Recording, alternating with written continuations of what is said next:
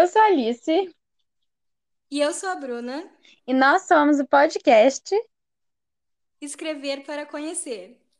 E em meio a essa pandemia, nós duas decidimos criar esse podcast para ajudar muitos que estão com falta ao acesso de materiais escolares e para todos que têm curiosidade na matéria da redação, aqui vão algumas ajudas e um pouco do nosso conhecimento sobre essa matéria.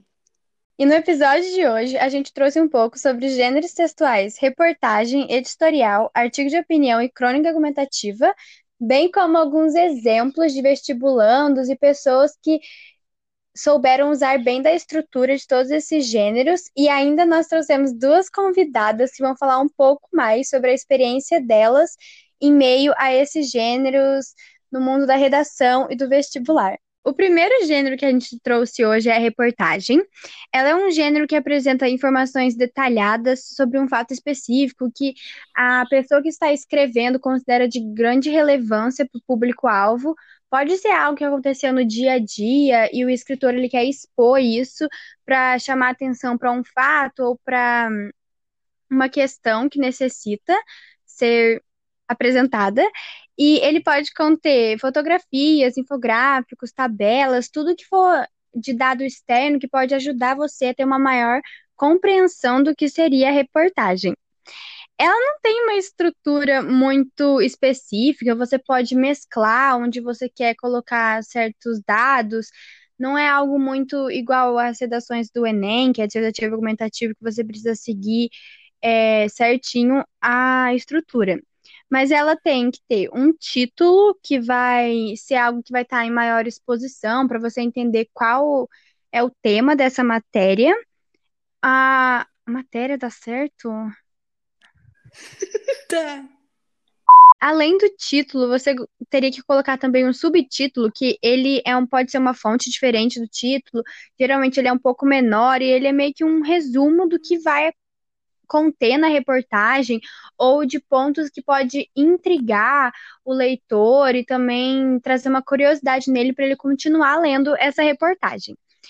Uma das partes mais principais da reportagem é o lead, que ele é como se fosse um parágrafo contextualizando o assunto e apresentando o tema. E é nessa parte que você encontra as perguntas que mais chamam a atenção na matéria, que seriam as perguntas quem, onde, como, tudo aconteceu que está sendo reportado. Bruna, isso mesmo. E além do lead, como eu havia dito, tem também o desenvolvimento, que ele vai ser a parte que você vai desenvolver, aprofundar um pouco mais no assunto, né? Contar mais o que aconteceu. E por último, tem a conclusão, que ela vai reafirmar as informações que foram contidas no texto, ela vai ter um fechamento sobre essa reportagem, ela pode ter algumas reflexões relacionadas ao tema, dependendo do tema, se for um tema mais político, um tema mais é, ambiental, ela pode trazer reflexões que possam te ajudar a entender um pouco mais sobre essa reportagem e refletir mais sobre.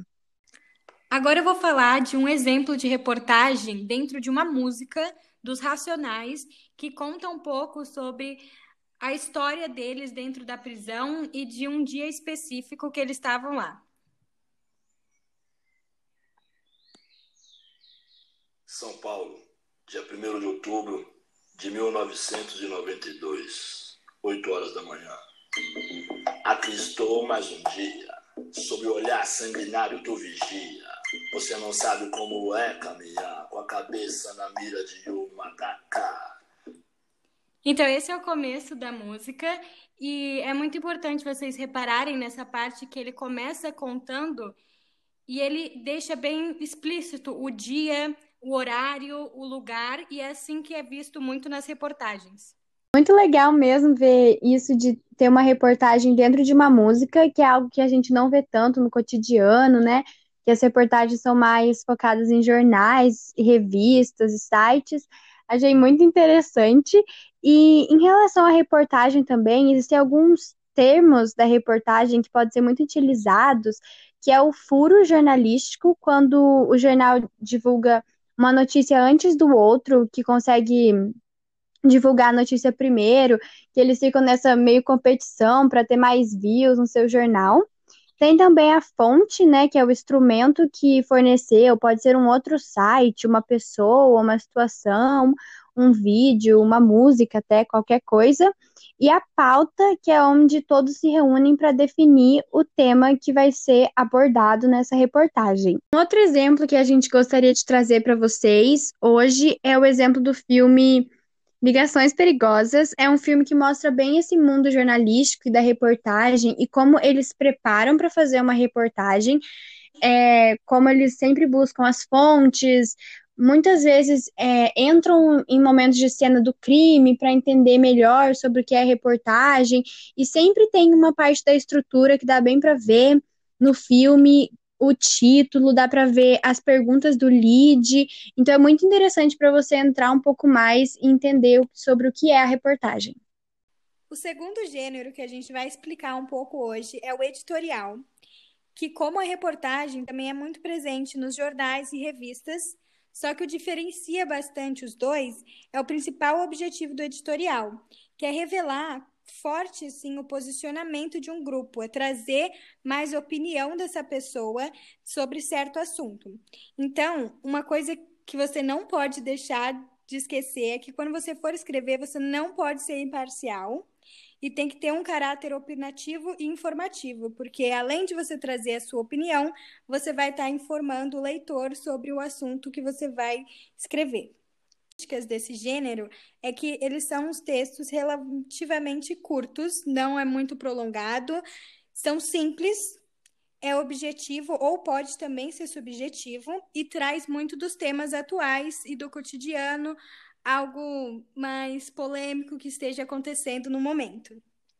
Agora a gente vai trazer alguns exemplos que a gente pensou além dos textos, além do papel, que o que traz muito editorial é nos documentários, e a gente trouxe dois documentários que a gente achou legal citar aqui, que fala muito sobre essa ideia de citar o seu posicionamento sobre um certo assunto. O primeiro é o Kiss the Ground, é um documentário que traz bem essas questões do editorial, de ser mais opinativo, porque eles escolhem uma causa que eles querem lutar e mostram bastante durante esse documentário, que é a questão da terra, de você valorizar a terra e todos os nutrientes que ela consegue reter para que não ocorra tão grandemente o aquecimento global no mundo. Então, ele trata um pouco de uma questão polêmica e também tem essa questão de ser uma linguagem mais simples, que vai conversando mesmo com o ouvinte. Eu trouxe foi o documentário The True Cost, que conta muito sobre a desvalorização da mão de obra na indústria da moda e das fast fashions e conta muito o lado dos trabalhadores que são chamados de fábricas de suor, que trabalham muito e os salários são mínimos, muito poucos, eles vivem em condições muito precárias e a gente acaba consumindo muitas roupas e, os, e indo em lojas que são sempre em super vendas e a gente compra muitas roupas baratas e a gente esquece de valorizar, na verdade, quem está ralando, né? Quem realmente está pagando pelas nossas roupas. Então é muito legal ver a crítica, né, dessa indústria e ver o lado e a opinião de quem construiu esse documentário. E agora, a gente vai chamar a nossa primeira convidada, que é Ana Carolina, do terceiro ano do ensino médio do Colégio Santa Ângela, que vai contar um pouco da experiência dela no vestibular seriado da UFLA de 2018, que cobrou esse gênero, e Alice que vai fazer algumas perguntas para ela. Então, Ana Carolina, a primeira pergunta é sobre o que você sabia em relação ao editorial e se você se sentiu preparada para fazer esse gênero textual na hora da prova. Então, na parte de conhecimento, né, desse gênero, eu confesso que eu não tinha muita experiência, que eu nunca tinha escrito um editorial. Mas quando a gente estava na van, né, para ir, a gente deu uma pesquisada em, nos principais gêneros que caíam, né? A gente deu uma passadinha em artigo de opinião, em carta, relembrando algumas características que tinha que ter para a gente não ficar perdido e escrever tudo errado, né? Mas quanto a, quando eu vi, né, que era esse gênero, eu até que fiquei muito tranquila, porque eu achei incrível isso, inclusive no, no edital, eles explicam um pouco, eles não só jogam o gênero, ah, vocês têm que fazer um, um editorial, não é assim que funciona, né? E então eles eles fazem uma retomada, né, com a, com a temática, eles explicam como que funciona, qual que é a função, é, em qual pessoa, né, que a gente tem que escrever, se tem que dar a nossa opinião de forma explícita, se não sei o quê. Então, se a gente for seguindo, né, o que for pedido ali pelo edital, é, dá para construir, apesar da gente não ter, assim, um total conhecimento, mas de conhecer, conhecer mesmo o editorial, eu fui só conhecer na hora que eu fui fazer. É, confesso que eu não tive a oportunidade de aprender ele antes dessa prova que eu fiz. Muito interessante essa sua resposta, Ana Carolina. É muito legal a gente ter mais uma noção de como que é assim os bastidores de um estudante na hora que estiver fazendo vestibular. Sim, muito legal ver essa visão que antes, como a gente ainda não estava fazendo essa parte, a gente descobre. Em relação a essa sua primeira pergunta, e muito legal ver essa sua resposta de que você não sabia tanto, então como foi fazer esse editorial sem esse conhecimento prévio que você disse mesmo que não aprendeu muito sobre ele na escola?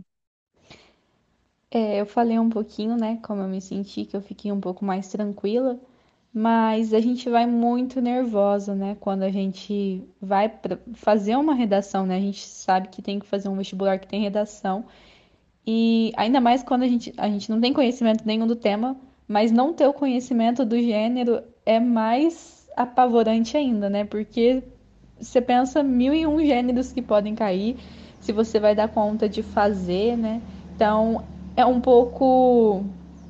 Como que eu posso falar?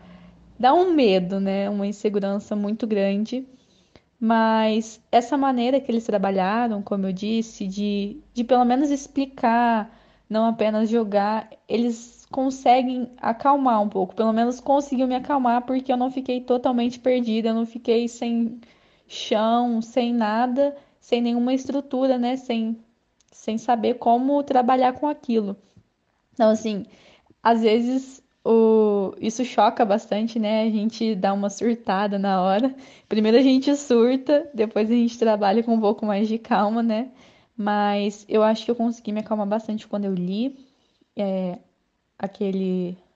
Como era para eu fazer, né? Eles deram bastante instruções, então deu para tranquilizar bastante. Não foi um surto tão grande assim. Mas Acredito que tenha sido isso. Já conectando bastante com as duas primeiras perguntas, como foi para você a experiência mesmo de estar tá lá no momento fazendo esse editorial? É, como foi para você estar tá naquele ambiente e experienciar aquele momento? Eu gostei muito, particularmente, de fazer um editorial. Eu acho que eu tive um pouco mais de liberdade quanto à minha opinião, né, comparado com um texto de Enem, né, que a gente tem muito como parâmetro, que é o que a gente estuda com maior frequência. Não que eu tenha deixado explícito, né, até no edital eles tinham pedido para a gente escrever na terceira pessoa, né, então, mas eu consegui trabalhar com mais clareza o meu ponto de vista, né?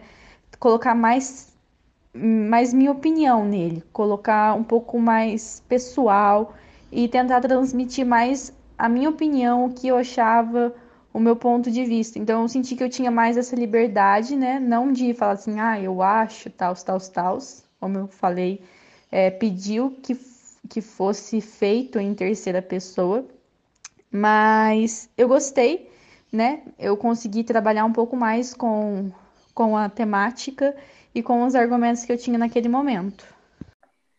Muito obrigada, Ana Carolina, por estar presente com a gente aqui hoje, é, fazendo parte do nosso podcast, por ter dado um pouco do seu tempo para esse nosso projeto. Foi muito bom ver mais de uma visão e mostrar um pouco mais do lado do estudante, que é o que a gente quer enriquecer mais.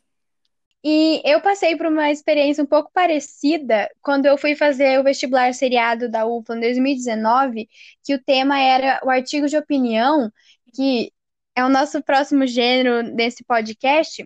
O artigo de opinião, quando eu fui fazer, foi algo meio surpresa, porque eu sabia muito pouco em relação ao, ao tema e também a como fazer um artigo de opinião e como é a estrutura.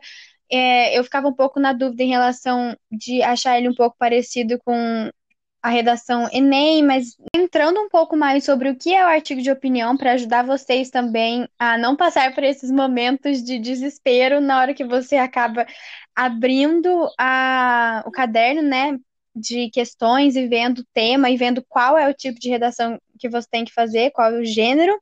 O artigo de opinião, ele pode usar a primeira ou a terceira pessoa. A primeira pessoa pode ser do plural também. Ele aborda temas atuais, temas relevantes, e os verbos utilizados podem ser no presente ou no imperativo, e a linguagem é uma linguagem mais simples, objetiva, quando são temas que são mais racionais, assim dizendo, ou subjetiva, quando você vai falar de algo mais reflexivo. O gênero dele é argumentativo, já que eu mesma disse, ele tem uma relação com a dissertação argumentativa do Enem, algumas partes são bem parecidos. E ele tem a questão de informar, persuadir o leitor, e ele vai defender um certo ponto de vista que você vai promover como uma discussão ou um debate que você está colocando a sua opinião e trazendo sua visão com um repertório em relação a isso. Agora, o exemplo de artigo de opinião que a gente trouxe tem o título Música para os Olhos e é um artigo muito legal que conta mais sobre a diferença das músicas clássicas e mais antigas para as da atualidade, que agora, hoje em dia, é mais visto essa importância que a indústria musical está dando para a aparência do cantor em vez de reforçar e dar mais valor para o som, né, a música, a voz do cantor. E é muito legal esse artigo inteiro e no fim ele acaba com uma frase muito interessante que eu vou ler agora, que é assim: "O que me faz refletir que hoje, para ser bom músico, basta ser bonito, e isso parece bastar." Eu achei muito legal e eu acho que vale muito a pena ler, porque traz muito a diferença e esse novo olhar para a música e para essa indústria atual. Muito legal mesmo esse exemplo que você trouxe, Bruna, e que me fez lembrar muito de uma coisa que a Adele, a cantora, falou em uma entrevista quando perguntaram para ela sobre ela se importar de ser um pouco acima do peso, e ela respondeu de um modo bem interessante e do mesmo jeito que esse artigo de opinião foi escrito, de que a música delas é para os ouvidos e não para os olhos, né? Que é uma coisa que a indústria da música está se transformando mais. Em relação à estrutura do artigo de opinião, na sua introdução é apresentada a situação-problema, que é uma questão que vai ser desenvolvida ao longo do texto, é, principalmente nos seus argumentos, e ela vai guiar um pouco mais o leitor sobre o que será tratado e qual opinião e qual lado o escritor escolheu para desenvolver esse seu artigo. Na sua discussão, vai aparecer né, esses argumentos e vai construir mais essa opinião, vai se aprofundar a opinião é, do escritor e assim como vai ter repertórios externos, que ele vai comprovar essa opinião.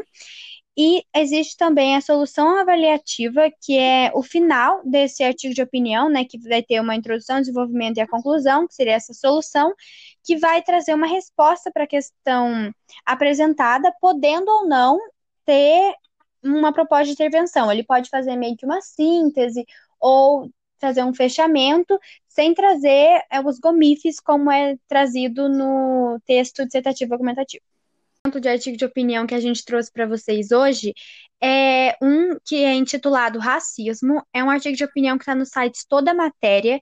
E a gente vai falar um pouco sobre a estrutura desse artigo e mostrar como está relacionado ao que a gente havia dito antes.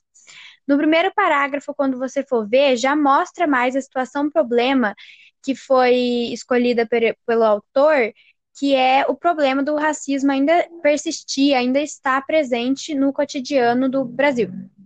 Isso, aí no segundo parágrafo ele já começa com a sua discussão e ele traz argumentos externos para fortalecer sua opinião. O primeiro argumento que ele trouxe foi do período colonial, quando os portugueses trazem os africanos, né, os negros, para trabalharem como escravos. E o segundo argumento que ele trouxe é a Lei Áurea. Então eu acho muito legal ver como que é importante a gente trazer argumentos reais para fortalecer nossa opinião. E chegando já no último parágrafo, que é o da conclusão, que é essa solução que ele traz, ele traz em forma de pergunta para deixar uma discussão aberta, mais um debate assim, para o leitor é, refletir sobre isso. E a questão que ele traz é: até quando o racismo persistirá no nosso país? Então, fecha bem com essa reflexão, tornando o artigo de opinião muito bem elaborado e com muito bom, muito bem escrito. Agora, o último gênero do episódio de hoje é a crônica argumentativa, que também tem como objetivo principal acentuar o teor crítico e o ponto de vista do escritor sobre algum assunto polêmico e normalmente da atualidade. Também induz a reflexão e abre a mente do leitor sobre o que ele está lendo. Tem a fusão do estilo jornalístico e literário, porque o jornalístico traz essa ideia de informação, e o literário é utilizado através da criatividade para atrair o leitor, o que normalmente nessa crônica é utilizado a ironia, o humor e a crítica. Então são textos mais leves de você ler e que acabam atraindo muito mais a, os leitores, porque é mesmo mais um gênero da atualidade, assim, porque normalmente a gente gosta de ler algo mais leve e mesmo assim que tem uma crítica junto para a gente conseguir ter um pouco mais de aprendizado no que a gente estiver lendo no cotidiano. O primeiro exemplo que a gente trouxe para explicar melhor a crônica argumentativa é um texto do Luiz Fernando Veríssimo, que chama Exigências da Vida Moderna, Quem Aguenta Tudo Isso? E eu achei muito interessante ler aqui o texto, que é realmente curto para vocês, porque é muito engraçado, traz muito uma questão crítica através da ironia. Vou começar a ler aqui. Dizem que todos os dias você deve comer uma maçã por causa do ferro, e uma banana pelo potássio, e também uma laranja pela vitamina C. Uma xícara de chá verde sem açúcar para prevenir as diabetes. Todos os dias deve-se tomar ao menos 2 litros de água, e uriná-los, o que consome o dobro de tempo. Todos os dias deve-se tomar um Yakult pelos lactobacilos, que ninguém sabe bem o que é, mas que aos bilhões ajudam a digestão.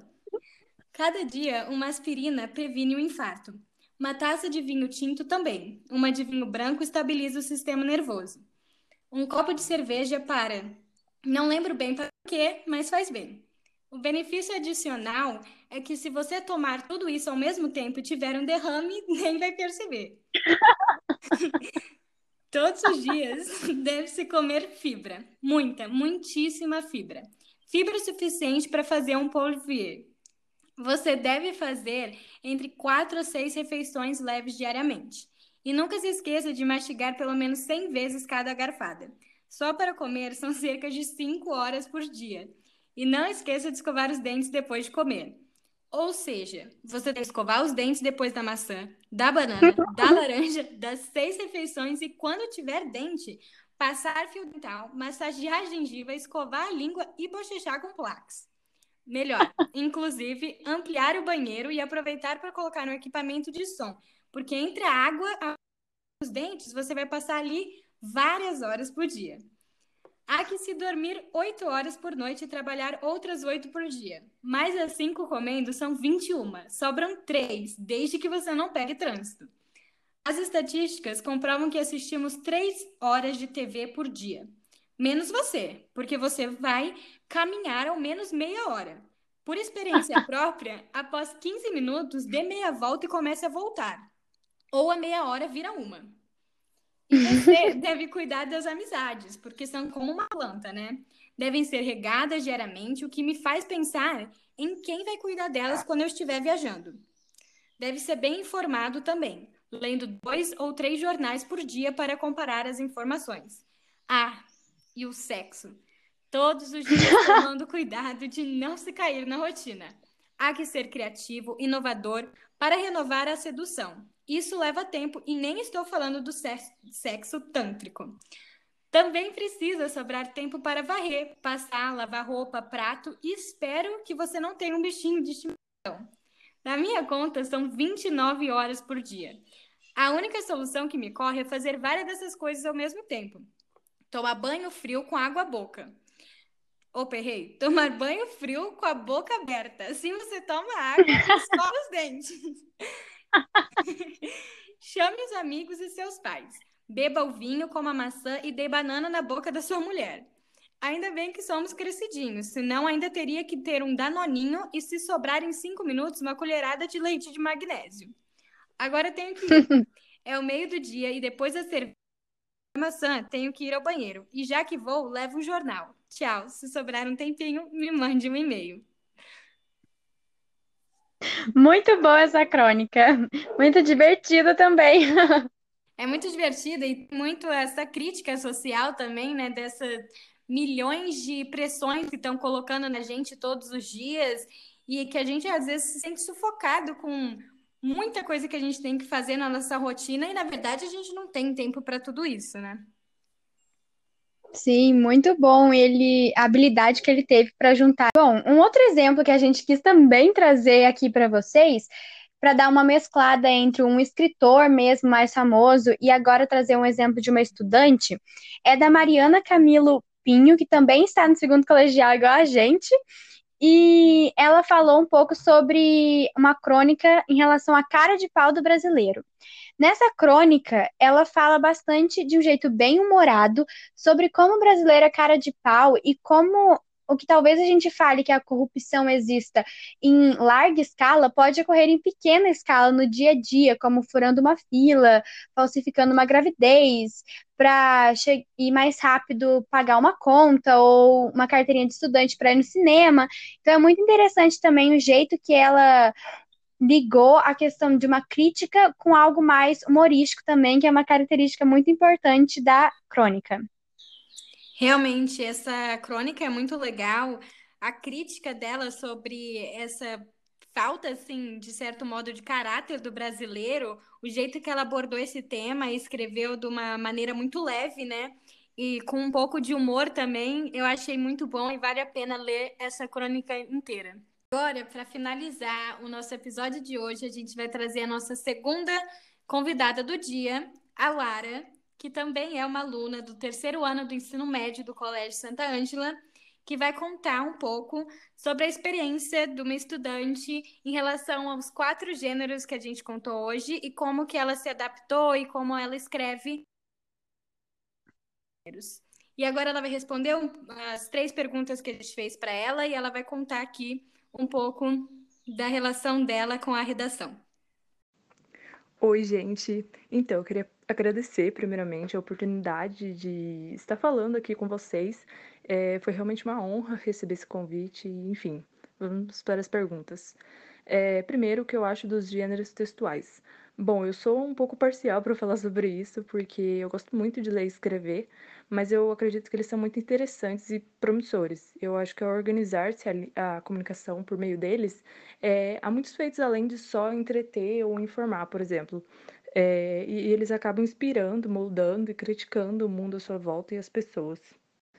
Bom, a segunda pergunta se eu já prestei algum vestibular com modelo de redação diferente do dissertativo argumentativo. Uh, na verdade, não. É, os vestibulares que eu pretendo fazer é, da região sudeste para direito é, cobram o mesmo modelo do Enem. Eu sei de alguns que cobram texto descritivo, cartas e afins, mas eu não tenho interesse em prestá-los por logística. É, e, por último, sobre alguns gêneros textuais específicos e se eu saberei escrevê-los no dia do vestibular e tudo mais. É, eu devo admitir que eu não sei muito sobre eles, uh, com afinco.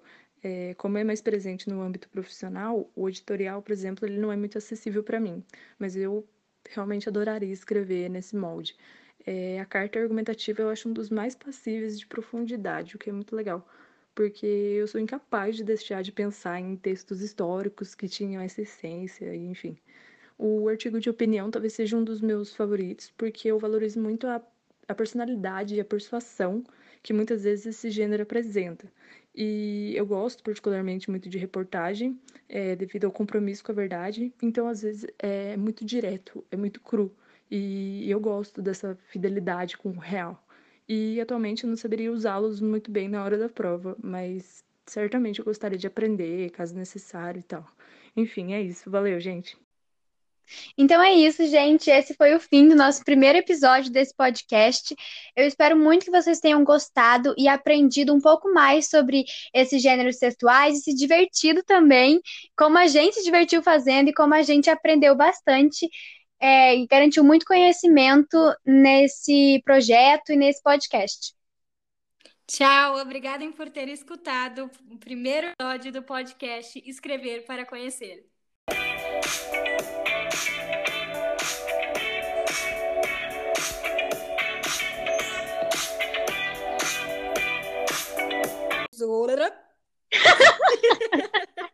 Como é em português, né? Será que tem que falar em português?